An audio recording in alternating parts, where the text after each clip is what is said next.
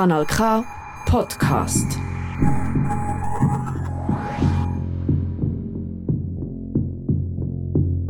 Die Giftmörderin von Sur. Ein Podcast vom Kanal K und dem Theater Marie. In diesem Podcast erzähle ich dir eine Geschichte.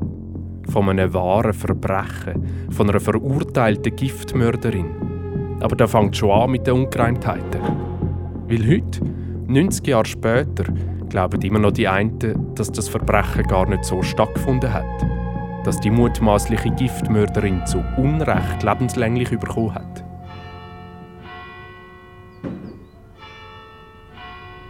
Vor zwei Jahren bin ich hier angezogen, auf Sur im Aargau. Eigentlich hat es niemand verstanden, wieso man freiwillig in die Provinz ziehen kann. Mein Plan war aber klar. Ich habe hier ein altes Haus umgebaut und ein Podcaststudio eingerichtet. Und als ich dann von dieser Verena Lehner erfahren habe, war mir klar, das ist Stoff für so einen True Crime Podcast. Erste Episode: Giftmord. Es gibt Geschichten, mit denen kommt man nie ins Reine. Die erzählt man sich noch Jahrzehnte später. Aber alle erzählen es ein bisschen anders. Schon am 4. Oktober 1929, nach drei Verhandlungstagen, hat sie der damaligen Tageszeitung Freie Aargauer prosaisch stöhnt wie ein Hörspiel. Drei Tage sitzt sie nun schon auf der Anklagebank, die geheimnisvolle Wahrsagerin von Sur. Still Unbeweglich starrt sie in den Saal. Ist der Tod Adrian Meyers und der Elisabeth Schmidli noch ein Rätsel? Hat diese hoch in den 60er Jahren stehende, schon weiße Frau diese beiden alten Leute um des schnöden Geldes wegen vergiftet? Diese Frau, die in harter, mühsamer Arbeit eine übergroße Familie von 15 Kindern zu rechten und braven Menschen erzogen hat diese Frau ihren Kindern zuliebe das Grässliche getan? Eine ganze Familie hat sie durchgebracht. Auf den Vater konnte sie nicht viel zählen, der gab sich oft dem teuflischen Alkohol. Und die Wahrsagerei? Liegt darin der Schlüssel zur Aufklärung der ihr zu Last gelegten Morde? In diesen 90 Jahren seit der Verurteilung ist viel Wasser zu durchab. Vor zwei Jahren ist dann ein Buch herausgekommen, das den Giftmord mit allen bekannten Akten einmal aufgeschafft hat. Ob die Verena Lehner schuldig war, hat sich auch dort nicht geklärt. Aber es hat gelangt, um wieder Unruhe zu schaffen im Dorf. Klar, man müsste diese Geschichte jetzt nicht nochmal erzählen. Und die Wahrheit kommt vielleicht nie raus. Aber hey, was würdest du machen, wenn vor deiner Haustür eine Geschichte findest von einer alten Wahrsagerin, die am Waldrand der reichen Leute Zukunft weiss gesagt hat? Von einer Hex, die ihr Haus selber angezündet hat? Von einer emanzipierten Bauernfrau, die sich zu einer erfolgreichen Unternehmerin aufgeschafft hat? Von einer Giftmischerin, die zwei Menschen soll vergiftet haben? Eben. Und darum sitzt sie jetzt da mit einem Berg voll Akten, 20 Stunden Interviews und zwei brandneuen Mikrofone.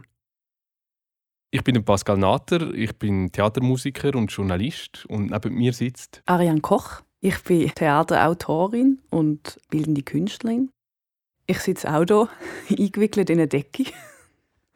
Die erste Kältewelle ist jetzt gerade gekommen und auch in dem kleinen Anbau in Sur ist es noch nicht so wahnsinnig warm. Wahnsinnig warm ist es wahrscheinlich auch vor 90 Jahren nicht In einem grossen Bauernhaus im Rintel zwischen Zur und Grenichen. Und dort hat sich etwas ereignet, was so wahnsinnig weittragend ist, dass es sich lohnt, noch 90 Jahre später darüber zu reden. Erzähl. In diesem Haus hat Verena Lehner gewohnt. Sie war eine Frau, die in die Geschichte eingegangen ist als Wahrsagerin. Man kann sie aber eigentlich auch ganz anders beschreiben. Als Bäuerin, als Giftmörderin, als Ehefrau, als wahrscheinlich gab es noch ganz viele andere Beschreibungen. Und sie ist verurteilt worden 1929 für zwei Giftmorde von der Aarauer Justiz. Und äh, jetzt schreibe ich einen Text darüber fürs Theater Marie. Und der kommt dann Ende Februar zur Uraufführung. Sie war geboren. So wie jeder andere. Jede andere. Nicht jede andere wurde am 12. Februar geboren. 1862. Bei Mutter und Vater in Grenchen. Sieben Geschwister. Oder sechs? Es waren einfache Bauersleute. Das Gehöft nannte man im Loch. Wieso eigentlich? Weil es dort dunkel war? Und klein. Gab es überhaupt genügend zu essen? Vorerst. Sie musste schon früh helfen. Waschen, flicken, kochen. Im Stall, auf dem Feld. Und irgendwann gestaltete es sich doch schwierig, ihr Maul zu stopfen. Nebst den vielen anderen Mäulern.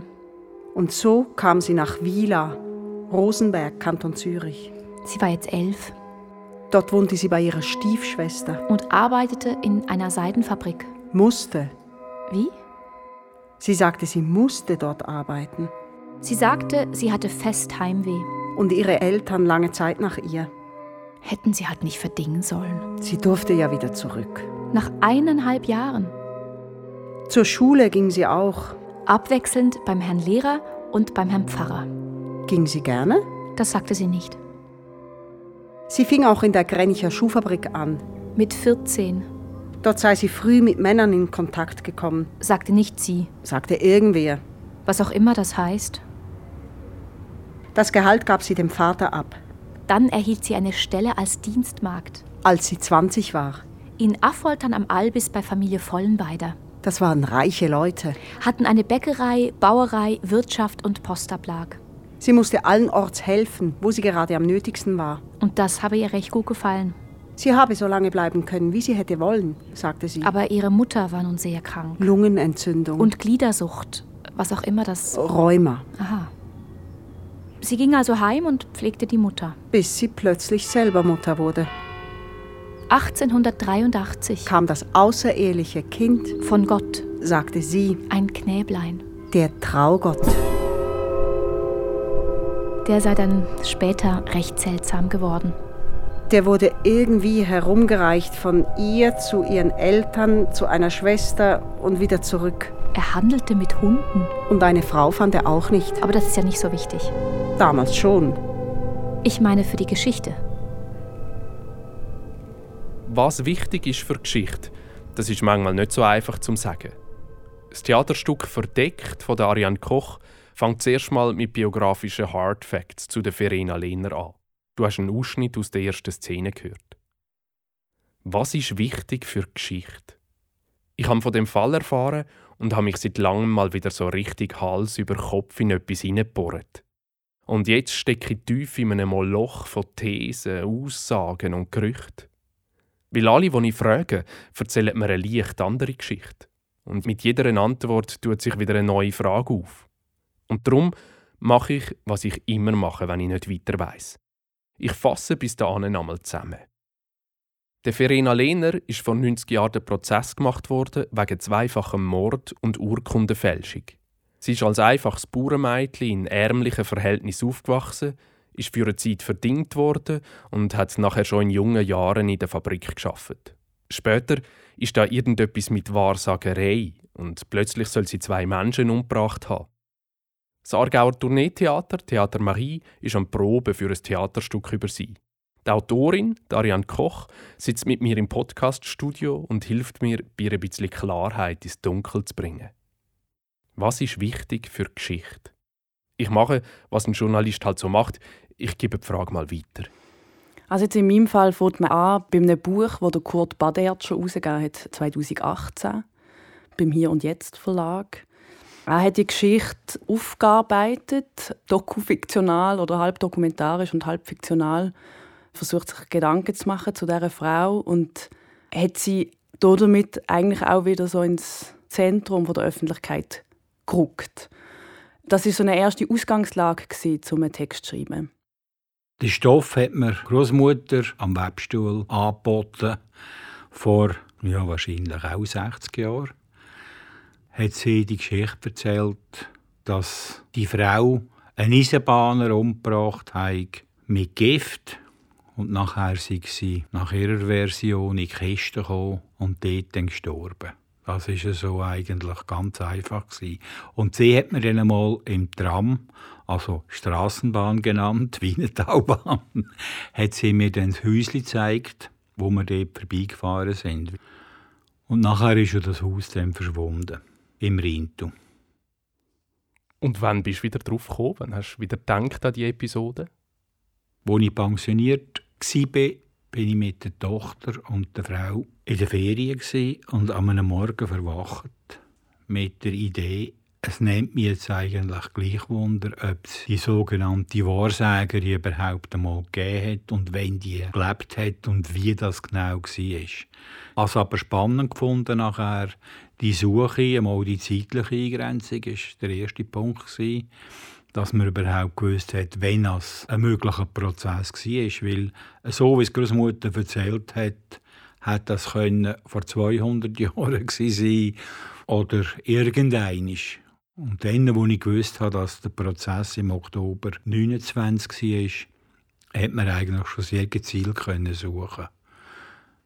Und dann ist der erste Schritt die Kantonsbibliothek und die Jahresband der Zeitungen durchschauen ich würde gerne mit dir schnell schauen in den ersten Zeitungsbericht, wo du im Buch auch abdruckst. Das ist der erste Verhandlungstag am 2. Oktober 1929. Richtig.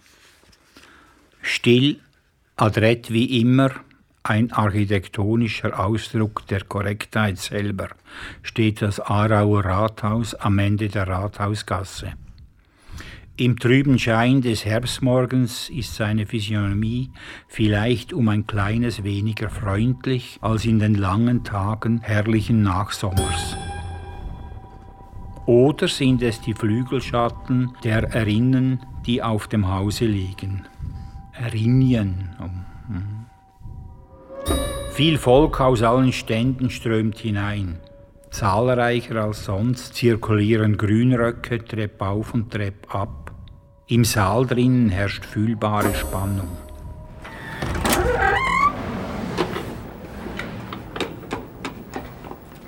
Wir sind im Rathaus zu Aarau, wo der Prozess stattgefunden hat 1929. Also nicht etwa ein klassisches Gerichtsgebäude, sondern ein Rathaus. Warum? Ich nehme an, es gibt kein Gerichtsgebäude. Beziehungsweise hat es kein Gerichtsgebäude gegeben, das so viel Platz hatte, auch für den grossen Prozess mit Zeugen und Geschworenen und extrem viel Zuschauer. Man sagt ja bis zu 400.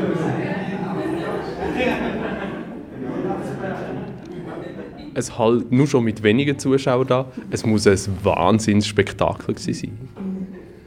Wie ist das gekommen, dass über 400 Zuschauer da gekommen sind? Ich glaube vor allem, weil der Fall Verena Lehner extrem viel Medienaufmerksamkeit hatte, schon im Vorfeld. Es hat sehr viele Zeitungen gegeben, die schon Werbung gemacht haben dafür und das hat sehr viele Leute angelockt. Und gleichzeitig hat sie natürlich wahnsinnig viele Leute auch kennt. Es sind drei Tage Prozess gewesen. das heißt, es sind eben wahnsinnig viele Züge und gewesen, über 70. Die haben natürlich auch wieder ihre Leute mitgebracht. Also es ist einfach ein Prozess wo fast die ganze Stadt betroffen hat. Vor der Tribüne der Richter zur Linken reihen sich die Geschworenen und ihnen gegenüber sitzt in der ersten Bank die Angeklagte, die ihren Wahrspruch angerufen hat. Eine kleine rundliche Frau im weißen Haar, hoch in den Sechziger, bewacht von einem Soldaten der Kantonspolizei. Das schwarze Schaltuch hat sie sich um die Schultern gezogen Ruhig liegen ihre Hände im Schoß und halten eine kleine schwarze Ledertasche. Ihr Gesicht ist eingefallen, gelb, beinahe wie das Holz der Gerichtsschranken. Spärlich sind die Bewegungen und herb. Mitunter schließt sich der Mund kräftiger, als müsste ein Wort, eine Widerrede dahinter verschlossen werden. Der Frau scheint nur ein Tisch zu fehlen, um Karten auszulegen und mit den etwas versunkenen Augen in die verschleierte Zukunft einzudringen. Sie ist in den Hauptpunkten des Giftmordes an einer Frau und an einem Manne angeklagt. Was geht hinter ihrer Stirne vor? da die Zeugen das eine Opfer im Kreuzfeuer der Zeugeneinvernahme lebhaft schildern. Wer ist denn da so als Zeuginnen und Zeuge aufgeboten worden? Weiß man das? Ja, also eigentlich so ziemlich alle, die nur, auch schon nur am Rand irgendetwas könnten damit zu tun haben. Das heißt ihre Kinder, die Partner und Partnerinnen von ihren Kindern, ganz viele Leute, die zu ihr gegangen sind und sie als Wahrsagerin konsultiert haben. Der Arzt, der die Kostgängerinnen untersucht hat und betreut hat, war vorgeladen und eigentlich auch sehr viele Leute, wo man auch nicht ganz genau weiß, was haben die jetzt eigentlich wirklich noch zu sagen, sind, ähm, sind auch eingeladen gewesen. Wie spiegelt sich in ihrem Bewusstsein die Erinnerung an den Tag des Leichenbegräbnisses, da die Verwandten der Toten nach Sur kamen? Was weiß sie von den verschwundenen Sparkassenbüchern und Obligationen? Hier liegt das Geheimnis. Hinter diese verschließende, das Geheimnis behütende Stirne müssen Geschworene, Staatsanwalt und Verteidiger eindringen, ehe das Gericht das Urteil fällt. Das ist wahrscheinlich zeitüblich damals, oder? Geschworene Prozess. Ja, ich glaube, das ist knapp noch üblich gewesen. Es hat mich aber irgendwie auch recht erstaunt. Also ich habe dann auch gelesen, es sind natürlich zwölf Männer gewesen. Also habe ich natürlich auch sehr bezeichnend gefunden, dass es eigentlich keine einzige Frau gegeben hat, die zum Beispiel mitentschieden hat bei diesem Urteil. Jetzt mal abgesehen von Zeuginnen, die, die einvernommen worden sind. Die Form des Schwurgericht hat man, ich glaube, nicht viel später dann auch abgeschafft. Das ist natürlich auch eine Form, die sehr, wie man es ja ein bisschen kennt, so aus amerikanischen Filmen, auf so Emotionen baut und auf so Meinungsmache. Ähm, es passt natürlich aber auch sehr zu diesem Fall. Also weil natürlich auch genauso wie Medien und Volk und so wie auch mitentschieden haben und die Geschworenen sicher auch beeinflusst haben. Ich weiß nicht, ob da heute noch ging, dass man so, könnte Gerichtsberichterstattung machen, aber dann war es anscheinend äh, üblich gewesen. Und darum musste ich eigentlich weiterlesen, weil es hat mich dann eigentlich Wunder. Ja, was war jetzt überhaupt gewesen und wie ist das gelaufen und dann kommt ja eigentlich sehr sachlich die ganzen Anklageteile kommen. Also das Ganze kommt dann schon Struktur über. Und man gewöhnt sich dann daran beim Aargauer Tagblatt, dass immer zuerst so eine ausschweifende Einführung gemacht wird und dann geht es los. Es hat mir auch dann gezeigt, dass es anscheinend eine grosse Wichtigkeit hat. Also wirklich ein mediales Grossereignis im 29. Man ist hören an Gerichtsverhandlungen. Weil es hat ja weder Radio noch Fernsehen noch irgendein anderes Medium gegeben. Zeitung hat es gegeben. Und der Kino ist langsam aufgekommen. Also ist man eine Gerichtsverhandlung hören. Man kann die Geschichte von diesem Prozess auch erzählen als eine Medienverurteilung. Also das ist eigentlich auch ein Aspekt, der sehr wichtig ist, reinzubringen, dass zu dem Zeitpunkt, wo Verena Lehner angeklagt wurde, und das ist noch ein Jahr vor dem tatsächlichen Prozess, Medien schon von ihr geschrieben haben als Mörderin. Es hat eigentlich so etwas wie eine Vorverurteilung gegeben. Und nachher hat es auch einen grossen Volksauflauf gegeben, tatsächlich beim Prozess, weil das natürlich schon in den Medien sehr präsent war. Sicher aber auch, weil sie ein grosses Netzwerk hatte, dadurch, dass sie genau so viele Kinder hatte, so viele Leute kennt hat durch das Kartenlegen und wahrscheinlich eben sehr polarisiert hat, auch innerhalb vom Volk dadurch. Also, wenn man jetzt sonstige Prozesse anschaut, zu dieser Zeit sind eigentlich die meisten Prozesse viel kleiner und überhaupt nicht so aufblasen, wie der Prozess jetzt war. Also es ist eine Art Showprozess. Die interessante Frage ist dann vielleicht, wieso hat man das so müssen aufblasen? Also wieso hat man eigentlich ein dreitägiges Spektakel müssen machen mit 76 Zeuginnen, Vorgeladenen und so einem riesen Volksauflauf. Und wieso hat man das schon ein Jahr vorher derartig beworben in den Medien, dass dann auch wirklich das ganze Dorf und Städtli und Umland kommt? Es ist eigentlich eine Art Netflix-Serie von den 20er Jahren, vom 20. Jahrhundert, oder da in Aarau. Genau. Einfach ein Wahnsinns-Gassenhauer. Apropos Netflix. Bald kommt die zweite Episode raus. Ich erzähle dir vom Prozess und warum es sehr viele Leute gibt, die daran zweifeln, dass Verena Lehner wirklich schuldig war. Ich höre mich um, was man sich im Dorf so erzählt und gehe auf die Suche nach Verwandten. Vielleicht wissen die noch mehr. Und natürlich fahre ich mit dem Velo zur Tatortbegehung. Wenn dir der Podcast bis dahin gefallen hat, erzähl doch bitte deinen Liebsten davon und gib uns eine Bewertung auf dem Podcast-Portal.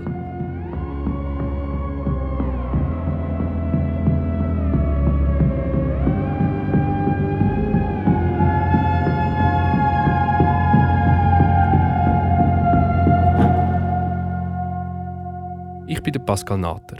In dieser Episode habe ich mit Ariane Koch und dem Kurt Badertscher geredet. Schauspielerinnen Nadine Schwitter und Sandra Utzinger haben Ausschnitte aus dem Theaterstück «Verdeckt» von Ariane Koch gelesen. Das Stück über Giftmörderin Verena Lehner gastiert Ende Februar im Theater Durchlauben zu Aarau und geht dann auf Tournee. Inszeniert wird es vom Theater Marie. Der Podcast ist eine Co-Produktion vom Aargauer Alternativradio Kanal K mit dem Theater Marie und dem Theater Durchlauben. Das ist ein Kanal K Podcast Jederzeit zum Nachhören auf kanalk.ch oder auf deinem Podcast App.